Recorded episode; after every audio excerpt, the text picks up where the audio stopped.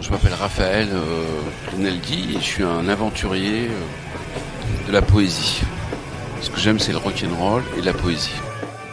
Et euh, tu as écrit un livre sur Schultz. J'ai écrit un livre sur un grand monsieur qui m'a sauvé la vie en 95.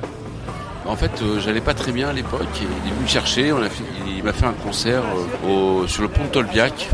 Et puis après, j'ai fait sa pochette d'album. Et j'ai décidé de lui rendre hommage pour euh, sa magnificence. J'ai rassemblé des images, j'ai fait des interviews euh, de ses musiciens, le patron de bar dans lequel il a joué.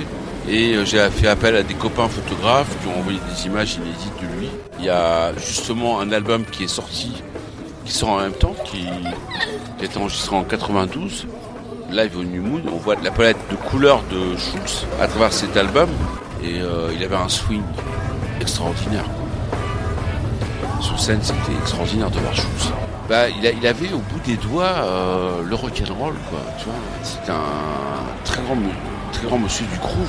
Bah, tu- je sais pas comment t'expliquer. On, on parle beaucoup des Américains, des Anglais. Il était connu en Angleterre, et c'était quelqu'un qui avait le rock'n'roll dans le sang. C'est une légende. c'est- C'est une légende, Schultz. Il a, il a créé le rock de proximité. euh, c'est lui qui a ouvert tous les bars de Montreuil au rock'n'roll. S'il y a une fusion comme ça euh, aussi euh, orgasmique de musique rock à Montreuil, c'est grâce à lui.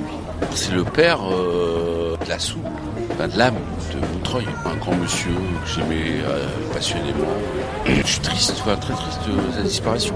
Parce qu'on a le même âge, donc euh, je sais pas comment expliquer. C'est un peintre, hein, c'est un peintre.